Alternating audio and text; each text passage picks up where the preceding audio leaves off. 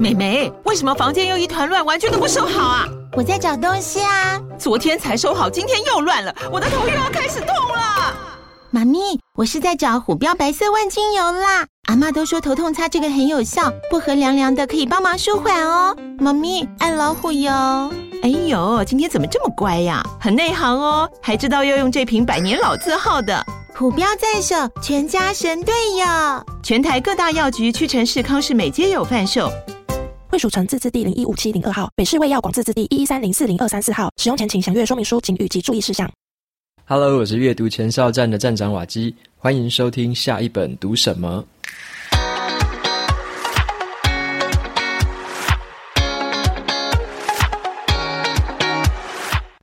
今天我想跟大家分享的这本书，它的书名叫做《贝佐斯新传》。那么，贝佐斯新传讲的是当代最重要的一个商业故事啦，其实就是亚马逊这个商业帝国，以及呢贝佐斯他这个人的故事。那这是一本续作，前一本书叫做《贝佐斯传》，那这本书就是他的续作，在里面呢会很细腻的去剖析这个在巅峰当中，这个还可以一直持续创造新局的亚马逊帝国。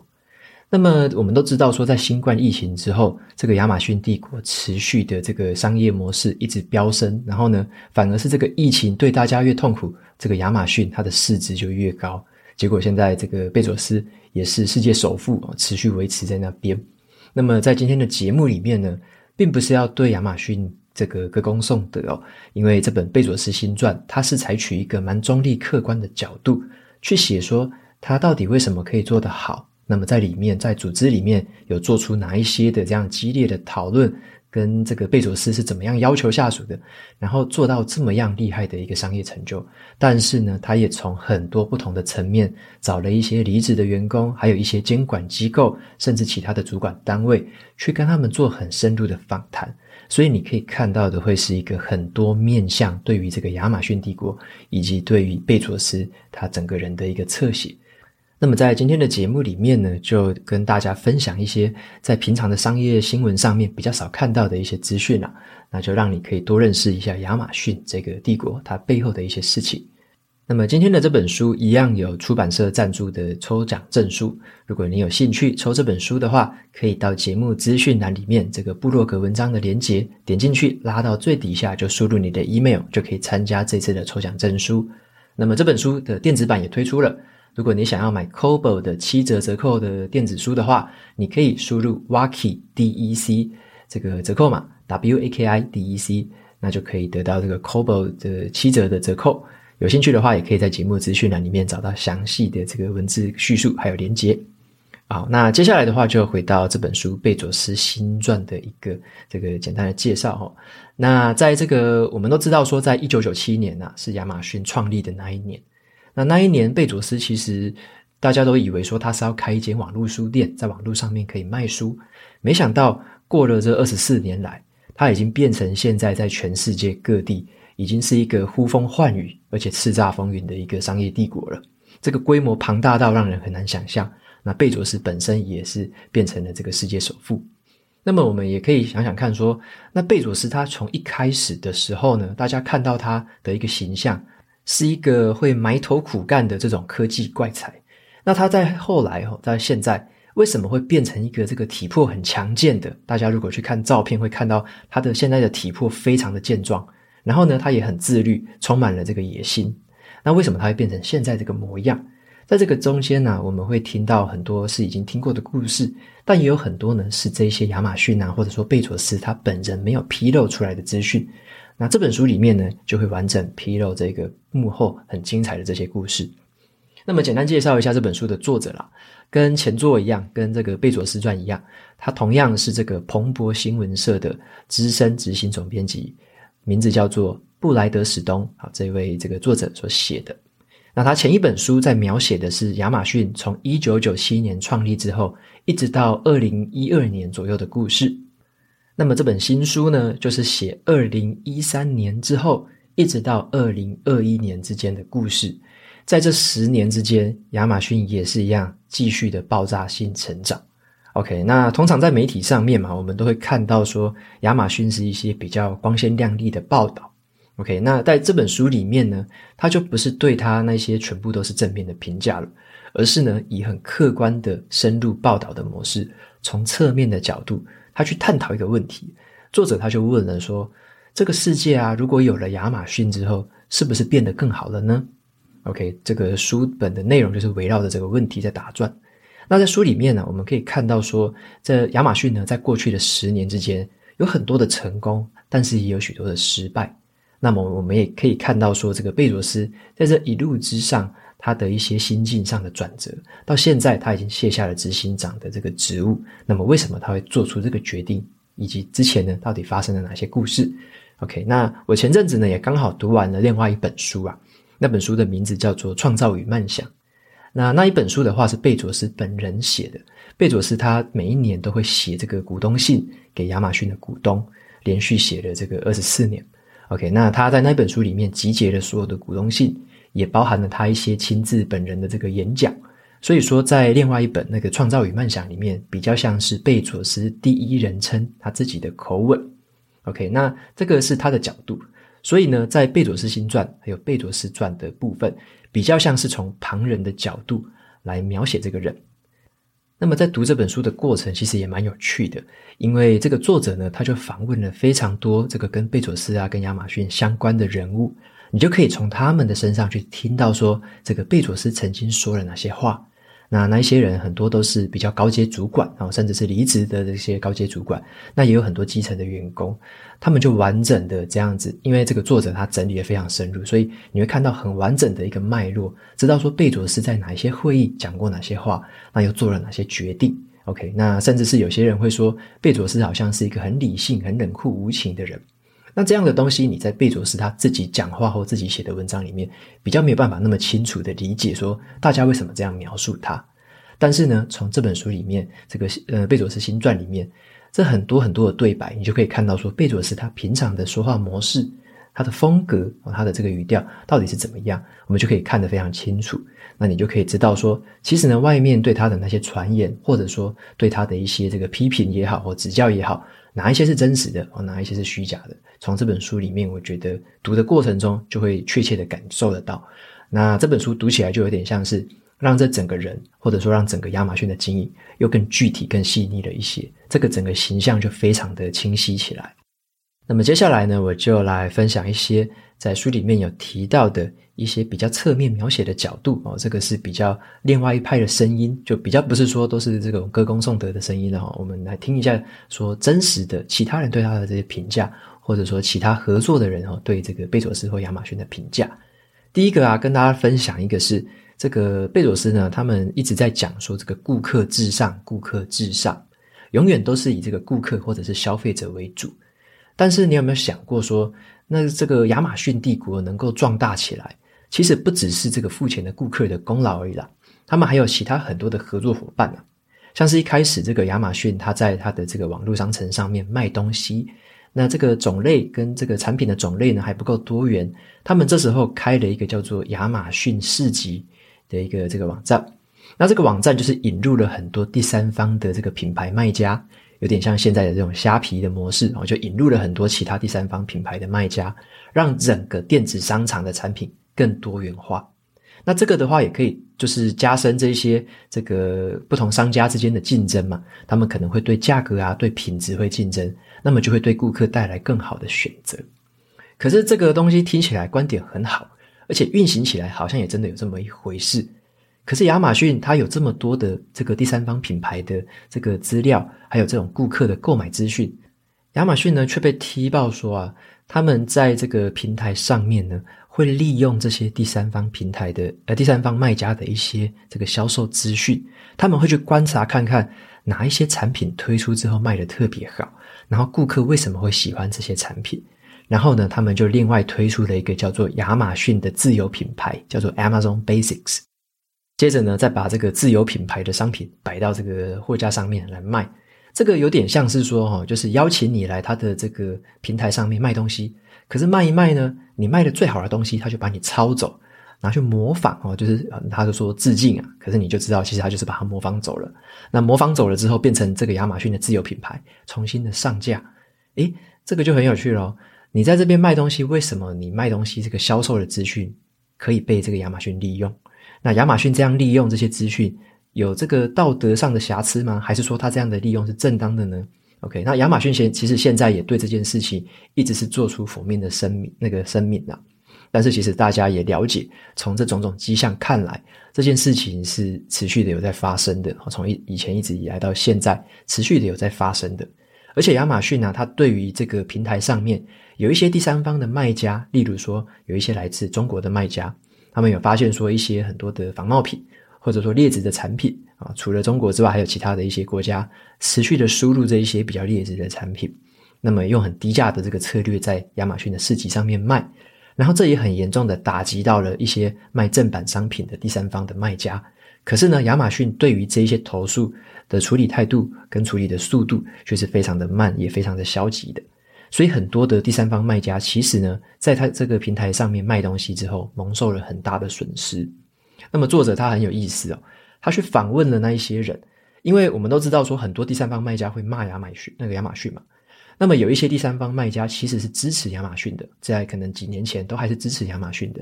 那作者就特别找了那一些以前支持过亚马逊，但是现在这个态度却转弯的这样的一个第三方卖家。他就问他们说：“为什么你以前支持，现在却不支持了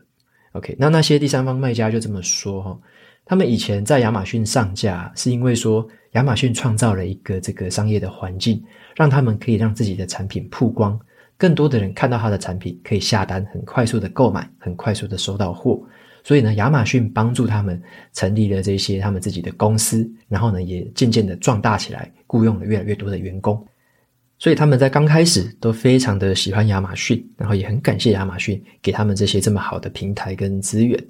可是后来他们渐渐感觉到，亚马逊把他们养肥之后就宰来吃了啊，养肥之后宰来吃了。因为呢，就跟刚刚讲的一样，就是制造出了亚马逊的自有品牌，然后对于那一些会伤害这个第三方卖家的这些种种的这个奇怪的资讯啊，或者说奇怪的产品、劣质的产品，也不加以控管。所以说那些卖家到后来都失望。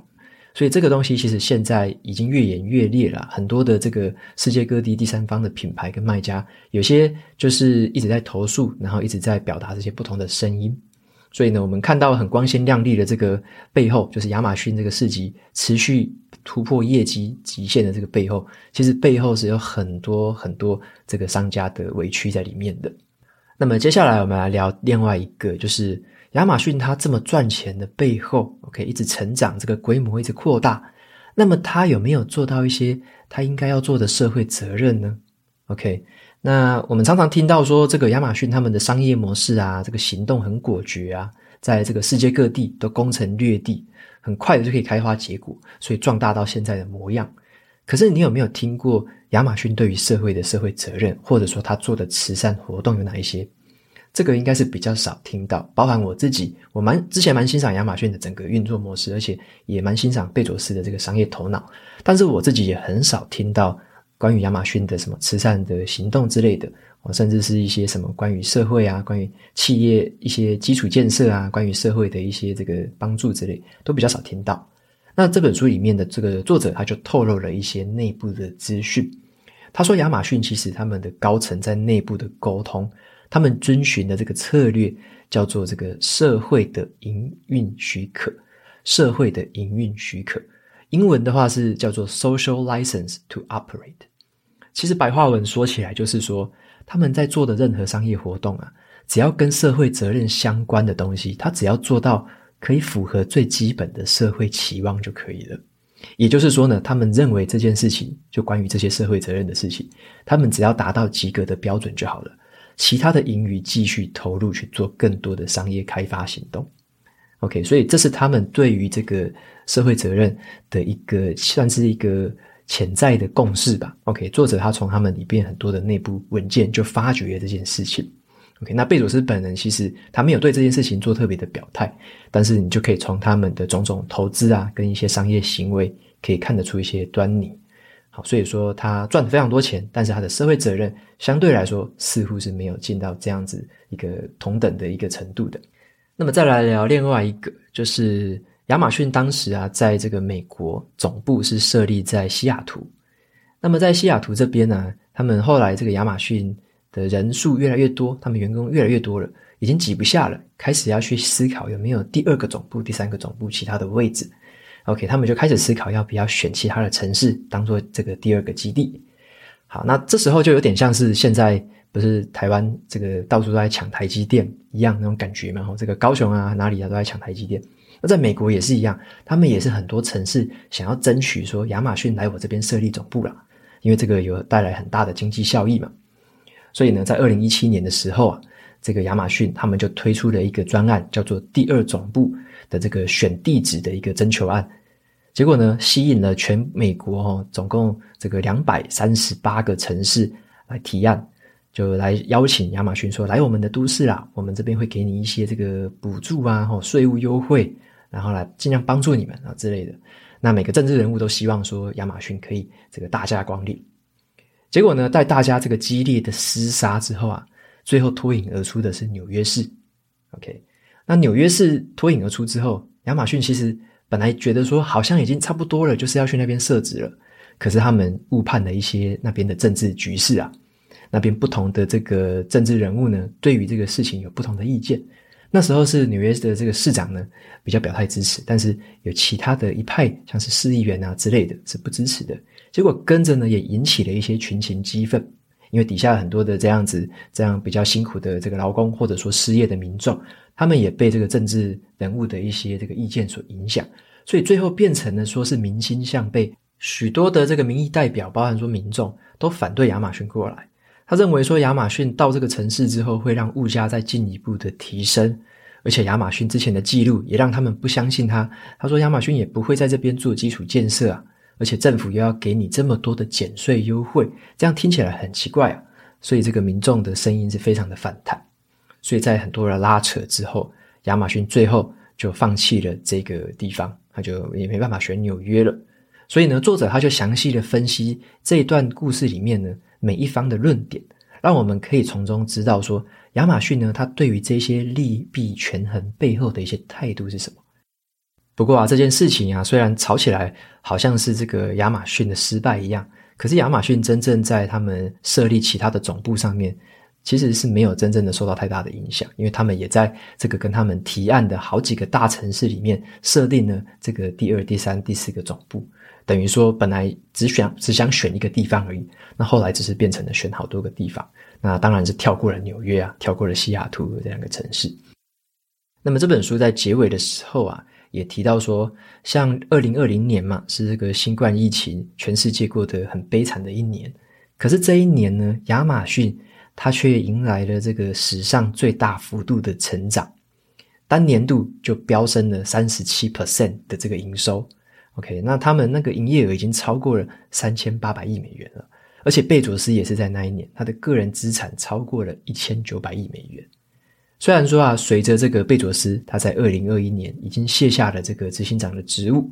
可是亚马逊会面临更多的难题啦。接下来的话，还有更多的难题等着他们，像是刚刚就有提到的第三方卖家去抱怨说亚马逊的诈欺，还有竞争不公平的行为。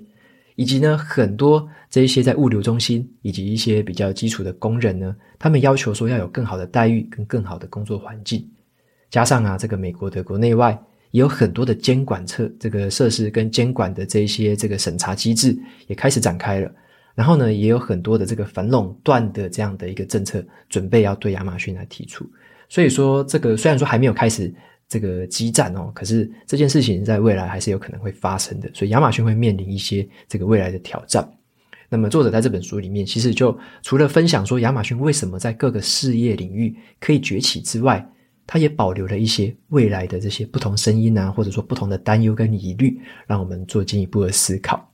OK，那前面讲了这么多亚马逊的事情，这边我再挑一个贝佐斯他本身的故事跟大家分享一下。那书里面有提到一个很有趣的故事，就是说贝佐斯啊跟这个伊隆马斯克哦其实有一段渊源。他们两个人呢都对太空非常的热情，就是很着魔般的那种热情。像最近贝佐斯不是刚登上这个那个太空轨道，然后又回来，然后伊隆马斯克也是一直在试射这个很多的火箭嘛。所以呢，他们原本两个人是很友善的哦，本来两个人对太空都有热情，甚至他们有私下碰过两次面。OK，他们是很友善的，可是到现在却发现他们已经形同陌路，甚至是变成一个敌对状态。诶，怎么会这样呢？很有趣吧？好，那他们两个人其实当初啊，这个会面的时候，都针对太空策略这件事情啊，还有那些太空的技术细节啊，怎么做火箭啊，怎么这个制造燃料之类的，有非常精彩跟深入的讨论。然后作者也有访谈到这个马斯克啊，马斯克就跟他透露了当初聊了哪些事情。而且那时候，贝佐斯还很开心的带着马斯克夫妇呢去参观他们那时候太空公司的这个办公室。可是两个人最后啊，对于太空的理念这个发展上面有本质上的不同，所以后来就决裂了。这边分别讲一下，说两个人对于太空的理念是什么。像贝佐斯啊，在童年的时候，他曾经深深的受到他的外祖父的影响，因为他外祖父曾经是做一些太空方面的一些工程。的一些事情，所以对太空是非常的熟悉的。他受到他外祖父的影响，对于太空就有这个深深的向往。所以呢，他在两千年的时候，贝佐斯就从亚马逊拨出了很多的资源，创造了一个公司，叫做蓝源公司。蓝源的英文是 Blue Origin，蓝色的来源啊，蓝源。那他的这个理念就是说，其实全宇宙里面最美的星球就是地球，就是那颗蓝色的星球，所以他取名叫蓝源。他希望说呢，能够让人类在未来可以到太空自由的活动，可以把这个月球当做一个殖民地，甚至当成一个基础，在那边可以采集太空的各种资源，例如说一些金属，或者说这个太阳能资源，然后来解决说这个地球污染啊，或者说资源耗竭的状况。所以这个贝佐斯他是比较偏向于说以地球为主的一个地球本位的一个方式来发展他的太空策略。那么伊隆马斯克的这个太空策略又是什么呢？伊隆马斯克他创立的太空公司叫做 SpaceX，OK，那他的目的是要打造一个技术，让人类可以变成这种多星球的物种，英文是 multiplanetary species，就是可以在很多不同星球上面生存的物种。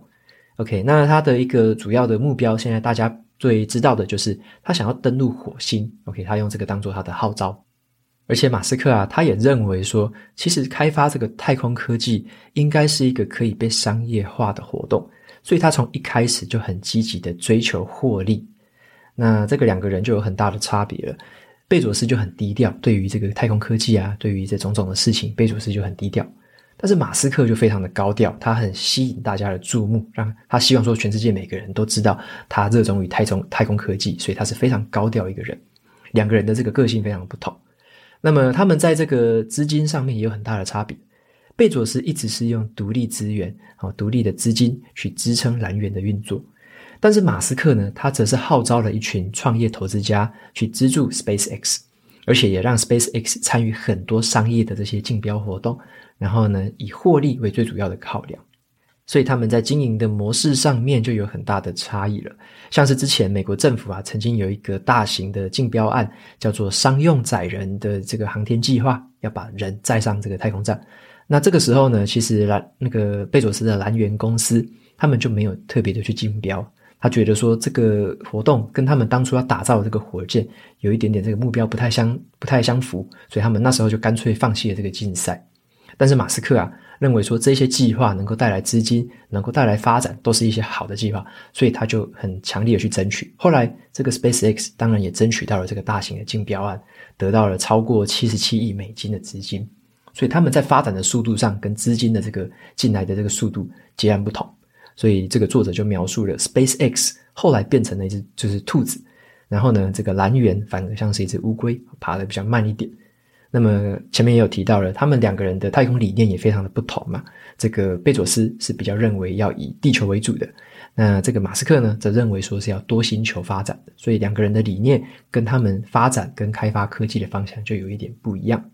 所以后来呢，这个两家公司还在很多的合约上面、很多的人才上面，甚至很多的资金还有一些资源的争取上面，就互不相让了。所以两个人的关系也慢慢的降到了冰点，甚至也常常在这个社群媒体上面互相的发言，这个冷嘲热讽对方。OK，所以在部落格的文章上面，我也放了一张图片，是两个人以前其实有一起吃过饭啊，那个图片有被保留下来，非常的珍贵，所以大家有兴趣的话可以去看一下，两个人曾经吃过饭这样子。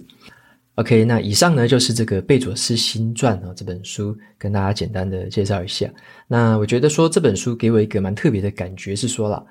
以前呢、常常会看贝佐斯写给股东的这个股东信，或者说贝佐斯的一些演讲之类的，都是从他口中讲出来的。但是贝佐斯新传呢，就是从一个侧面的角度，非常巨细靡遗的让你知道说这个人的行事作风到底是怎么样。你就会看到说那些下属啊，曾经跟他共事过的人，跟他呃合作过的这个合作伙伴，怎么样来描述这个人？怎么样来描述亚马逊？这个是我觉得非常有趣的这个内容。那所以说，把平常呢我们可能比较看不到的一些资讯，在这本书里面做了一个非常完整的一个补充。那我在读的时候也感觉得到说，亚马逊其实我们一直都会以这个冷酷无情来称呼他。那其实他也是遵守一个很理性的一个方式啊，就是很理性在对待他的这个商业模式。所以呢，也是因为这个极度的理性，让这个商业机器呢不断的向前去开疆辟土。OK，所以说在读这个故事的时候，会比较少看到说亚马逊什么人性光辉啊，或者是贝佐斯人性光辉的一面是比较少啦。大部分就是对于这个获利啊，或者说对于创新啊，对于研发这个勇往直前的这个态度啊，不屈不挠。不怕任何的失败，那以及呢，他对于各种商业模式的这个很厉害的头脑。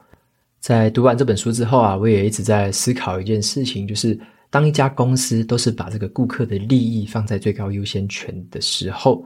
难道就该不惜一切吗？还有没有其他需要去考量的事情？例如说跟伙伴的关系啊，跟这个社会啊、企业的责任之类的，还有没有其他你需要留意的事情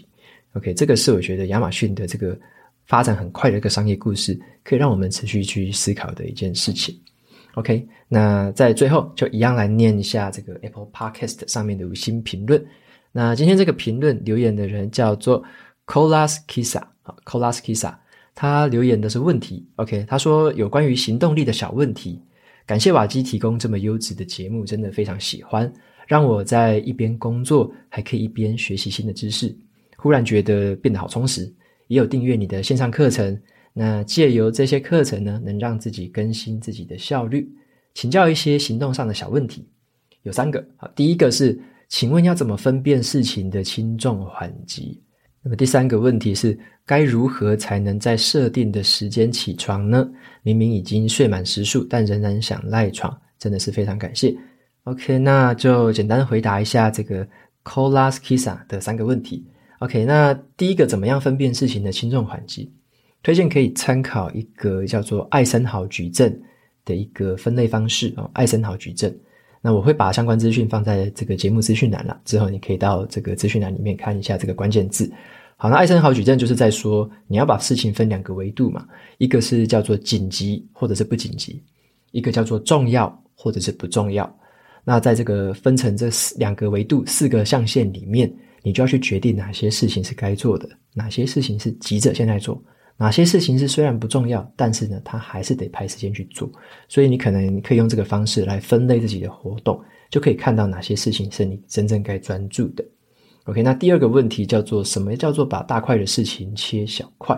那这个我就都很喜欢用这个马拉松来比喻啊。如果说一个人要跑四十二公里的马拉松，那你要怎么做呢？当然是要先切小块去练习嘛。跑四十二公里之前，你一定是每天都要先练习简单的一个这个里程数，例如说每天先练习三公里，过了一阵子之后练习到这个跑马拉松跑十公里的目标，再接下来你再往下定定一个半马二十二二十一公里的这个目标，OK，那到了这个目标之后才往下定四十二公里的目标，所以这个就是把你自己的大目标切成细的，然后切成细的目标之后呢，再往下切成每一天该做什么样的练习，每一周该做什么样的练习。所以就是把大块的事情切成小块，把它切成分阶段啊，以量化来说，把它分成阶段，然后把数量把它拆成小的数量，这样子。OK，所以马拉松的例子也给你参考一下。那第三个问题是说，该如何在设定的时间起床？那推荐一个很简单的观念，叫做五秒法则。这也是一本书啊。五秒法则就是说，当你要做任何事情，像是早上起床的时候。就只要数五秒，倒数五秒钟，帮自己把自己当成是火箭发射出去。五秒钟倒数完之后，就直接起床，什么都不要想，先起床再说。那么这个方式就是五秒法则，那可以帮助你克服很多你一开始不想行动的这样的问题。所以你可以参考一下我那篇，呃，那本书也有写过一篇那个文字笔记，所以五秒法则你可以搜寻一下，把链接放在这个节目资讯栏里面。OK，那节目呢到这边就进入尾声喽。如果你喜欢今天的内容，欢迎订阅下一本读什么，然后在 Apple Podcast 上面留下五星评论，推荐给其他的听众。你也可以用行动支持我，一次性的或每个月的赞助这个频道持续运作。那你如果有对频道任何的想法或者是问题，都欢迎在节目资讯栏里面留下你的声音给我。我每周呢也会在阅读前哨站的部落格分享读书心得。喜欢文字版的朋友，记得去订阅我的电子报。好的，下一本读什么？我们下次见喽，拜拜。